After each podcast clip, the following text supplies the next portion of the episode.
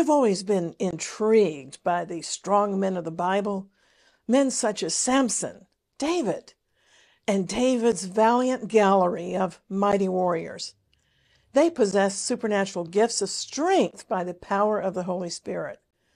No doubt Samson was brawny, but apparently he didn't look like the Incredible Hulk. We know his strength was truly supernatural, not only because of his Herculean exploits, but also because Delilah, the woman who deceived him, couldn't figure out the secret of Samson's strength just by looking at him. Well, supernatural physical and mental strength are things that we all need in the perilous times that we're passing through. We need moral strength and moral courage. And if you've been feeling down and worn out, this Bible has some good news for us, and it promises new strength to every believer. Yes, the Lord promises even to renew our strength. The Jerusalem Channel is made with the support of you, our viewers. Thank you for watching.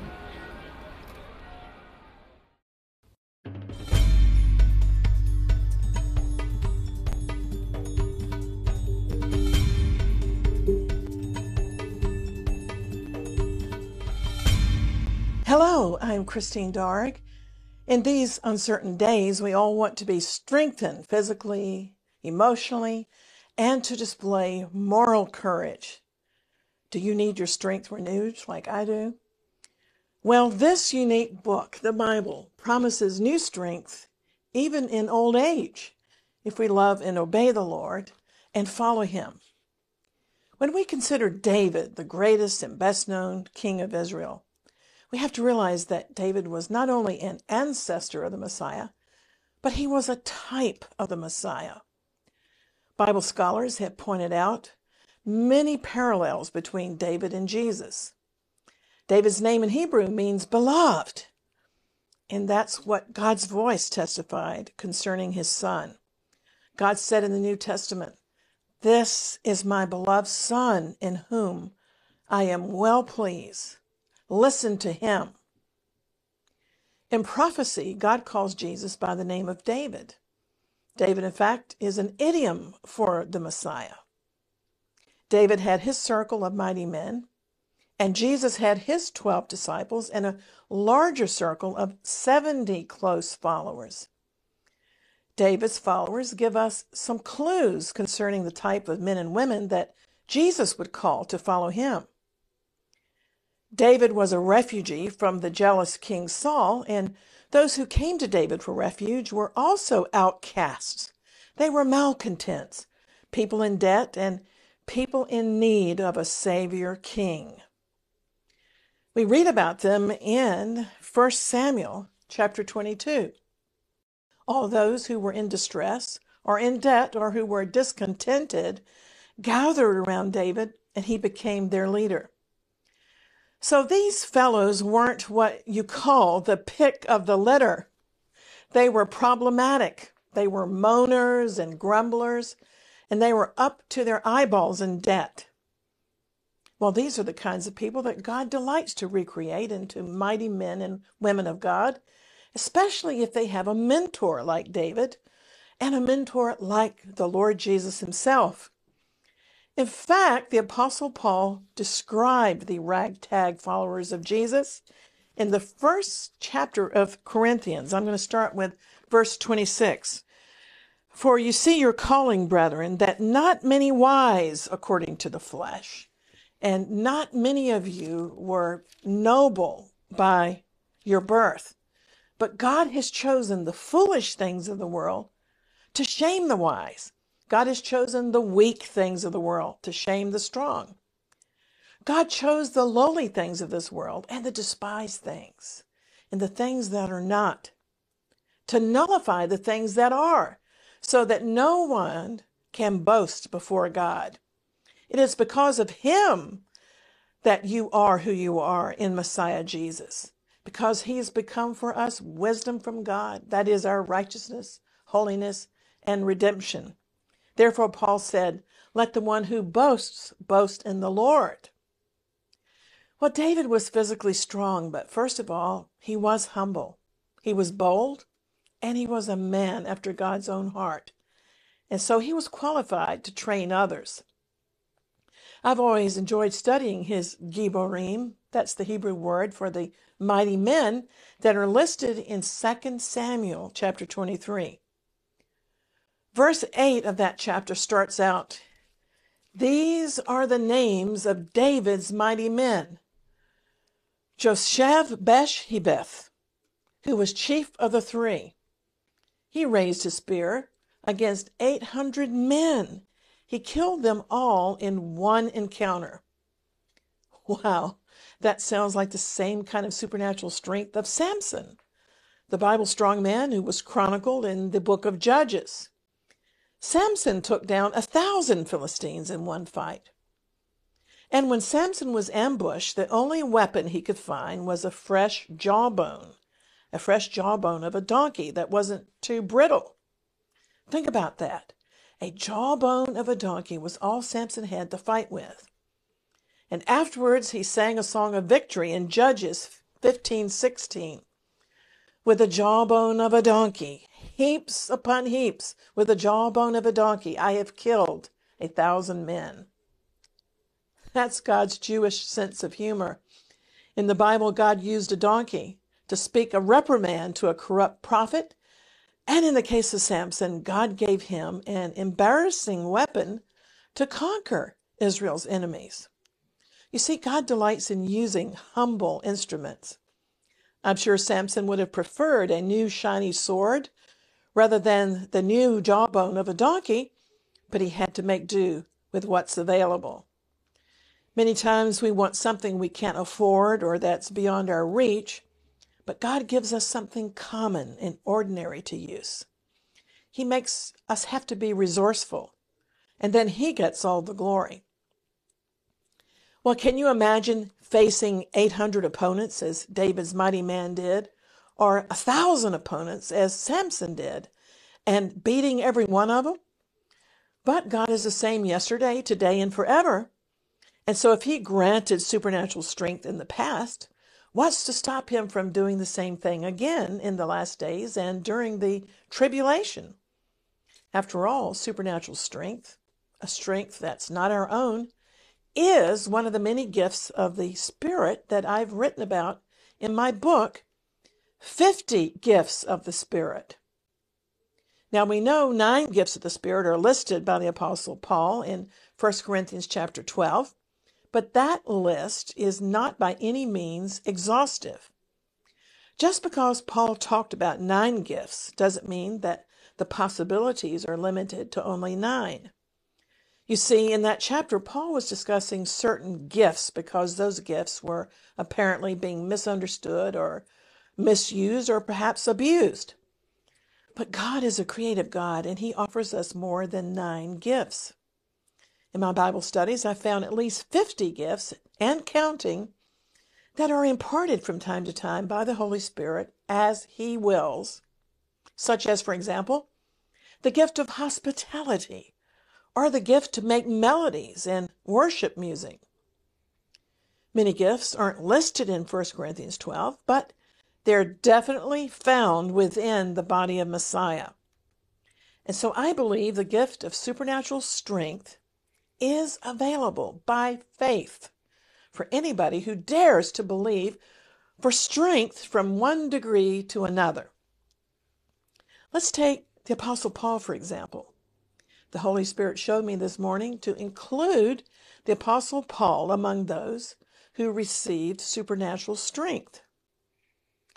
Now, preachers who fail to uphold the biblical doctrine of divine health are always trying to point out Paul's weaknesses. Well, he did have a thorn in the flesh, but I don't think it was blindness, as many preachers often speculate. Paul said his thorn was a messenger sent from Satan to persecute him and to keep him humble because of the abundance of revelations that he'd received from God. If you look at the strength Paul had to travel the world, it's amazing. People are always telling me they don't know how I do it, how I travel around the world preaching the gospel. But it's a lot more comfortable today than it was in the days of the Apostle Paul.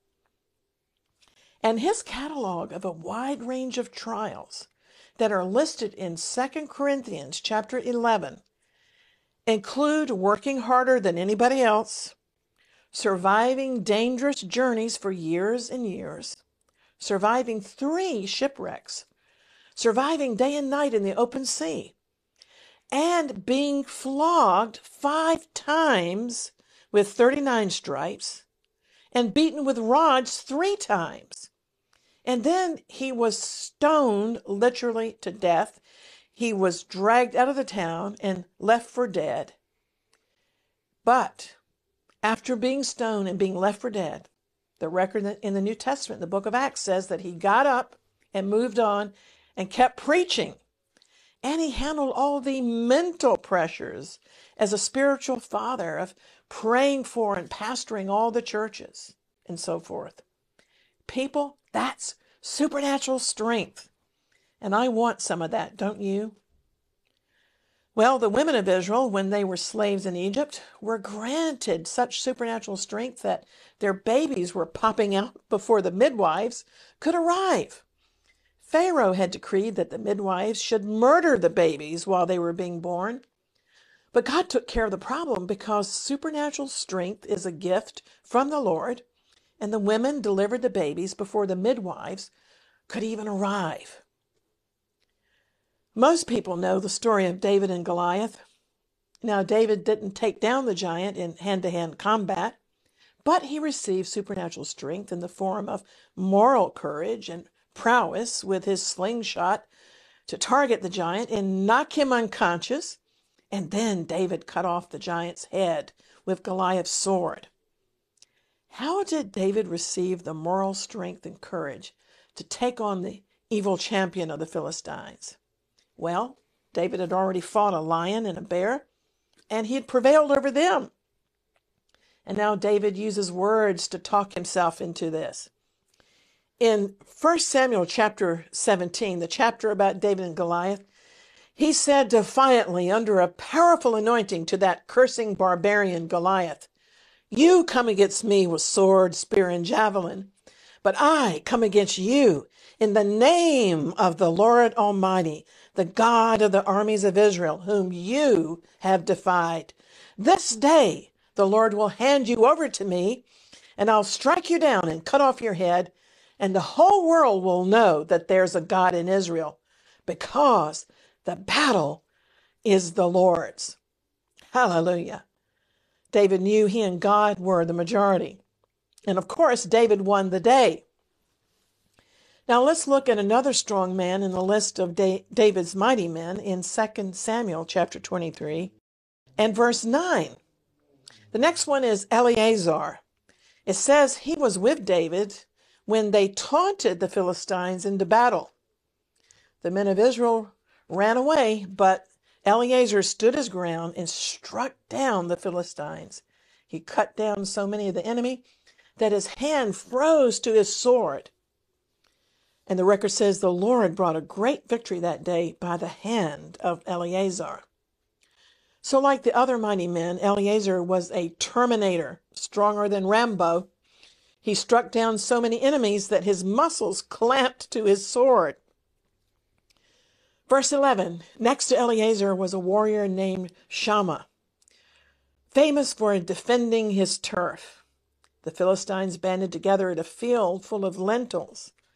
Again, Israel's troops retreated and ran away, but Shammah took his stand in the middle of the field.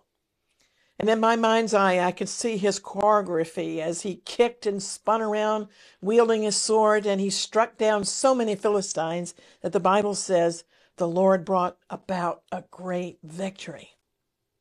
What does this teach us? For one thing, it teaches us that God's not obligated to win battles through many or through the few. And in these cases I'm mentioning today, God got the glory by using single individuals. David's mighty men were strong and also adventurous. I like that. One time they broke through a Philistine garrison just to fetch water for David from the well in David's hometown of Bethlehem. But because they risked their lives, David wouldn't dare drink that water. I also admire that so much in David. He poured out the precious water as a drink offering before the Lord. That's the kind of role model and mentor that made his men into great men. Benaniah is another of the mighty men in the list. You don't hear too many preachers preaching on Benaniah, but he accomplished great exploits. He was one of David's loyal men and a valiant fighter. He struck down two of Moab's mightiest warriors, described as lion like men, exceedingly fierce, in other words. Benaniah also jumped into a snowy pit with a lion and killed it, just as Samson had killed a lion with his bare hands, and David had killed a lion and a bear. Mighty men. Well, Jesus' kingdom is about doing exploits in the spirit. And Jesus also jumped into a pit with a lion. You say, where is that in the New Testament, Christine? But Jesus, after he finished his work of redemption and making atonement for us on the cross, descended into hell, into that pit, and defeated Satan. Will you respond to Jesus by receiving him and living by the faith of the Son of God who gave himself for us and died for us? Jesus is our David. He's looking for some disgruntled men and women who are in debt and who are weak, and he wants to recreate us into mighty men and women of God to his glory. Some of the weakest people physically I've known have become mighty in God in prayer. They may not be well known, but they're known in both heaven and in hell. You see, the demons knew Paul, the apostle. In the book of Acts, some Jewish exorcists were going around praying for people in the name of Jesus, whom they said Paul preached. The demons turned viciously on the exorcists and beat them up, saying, Jesus we know and Paul we know, but who are you?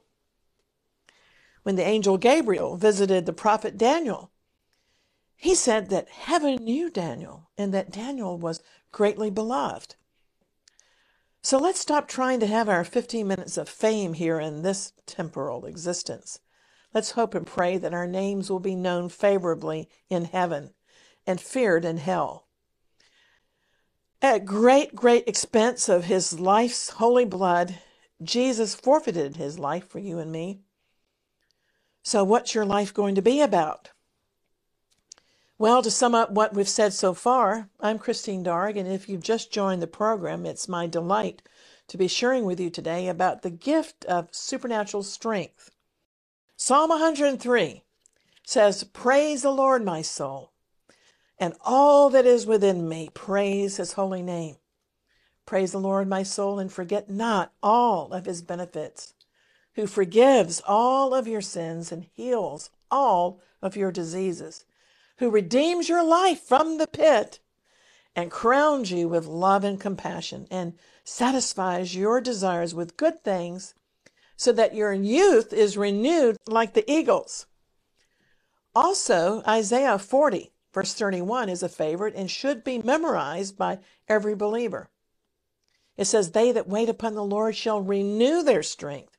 They shall mount up with wings as eagles. They shall run and not be weary and they shall walk and not faint. As I said earlier in the program, 2 Samuel chapter 23 describes the list of the mighty men of David, and there are about 37 in total who attained to these positions as David's mighty men. They are one of the so called halls of fame in the Bible, or it would be more accurate to say it's an honor roll. The list begins These be the names of David's mighty men. And the Lord also has his own heroes, and he knows their names and their characters. He knows all of our works. From verse 8 to the end of the chapter, there's an account of men who had distinguished themselves in the service of David by their might and prowess, and they were rewarded with promotion in places of honor. And you know, our King, Jesus the Messiah, he's our captain. He's David's greater son. And Jesus also has his mighty ones, men, women, and children, whose exploits are remembered and written in heaven. Some of these mighty ones are well known in earth, and others are not so well known here, but their noble deeds and all of their sacrifices will never be lost in heaven. God says that there are books up there that will be open in the future because heaven is recording our deeds. Well, David's mighty men had admirable qualities that should characterize every believer today. They had a great deal of strong fervency and zeal for the Lord's honor. And they were certainly strong in faith. That means they were unafraid. There are too many fearful, unbelieving believers today. We need to check ourselves and see if we're truly trusting the Lord. Not once does this Bible tell us to worry about something or to get stressed out over something. The Bible doesn't instruct us to try to figure out everything. But instead, over and over, the Bible clearly commands us simply to trust God. We must never think we know better than God. But when we trust God, no matter what, we've made real spiritual progress. Another quality of David's mighty men was their love and loyalty to their king. It's so great to see that rare quality. A selfish or disloyal man or woman can never be a hero. Of course, all the commentaries point out the strong sense of duty and risk taking that were necessary for these men to obtain to the ranks of the Giborim, the mighty ones. Courage was probably the number one characteristic of these men, actually. If you want to be in the ranks of God's mighty ones, we must become men and women of courageous prayer. Earnest, genuine, honest prayer results with having power with God and with men. My reference for that statement is Genesis chapter 32, where we find Jacob wrestling all night with God in prayer. And because of Jacob's perseverance, God changed his name to Israel, meaning prince with God, because God said, You have prevailed with God and with men. And over in the New Testament, James 5:16 exhorts us that the effectual fervent prayer of a righteous man or a righteous woman avails much. So, our children and our disciples become what we are. David was brave, and he inspired his men to bravery. They became mighty through the influence and example of a mighty leader. I like what I read, one commentary said. It said David's mighty men either consciously or unconsciously, imbibed of his spirit and imitated him. And in like manner, our leader and commander of the people, the Lord Jesus, infuses his own spirit into his faithful followers. And so we can become mighty through close union and association with him. We become strong in the Lord and in the power of his might. We are strengthened with might inwardly by God's Holy Spirit. I want to say that some of the most noble of the Lord's mighty ones are found in prisons, enduring pain, suffering, and persecution for long months or many long years. Some of the most mighty ones are also willing to visit the sick and the afflicted, and they're not fearful of infectious diseases and other dangers. Well, it's fascinating to me that the Bible doesn't teach favoritism. David's mighty men were from various tribes of Israel, and there were even some Gentiles in the mix.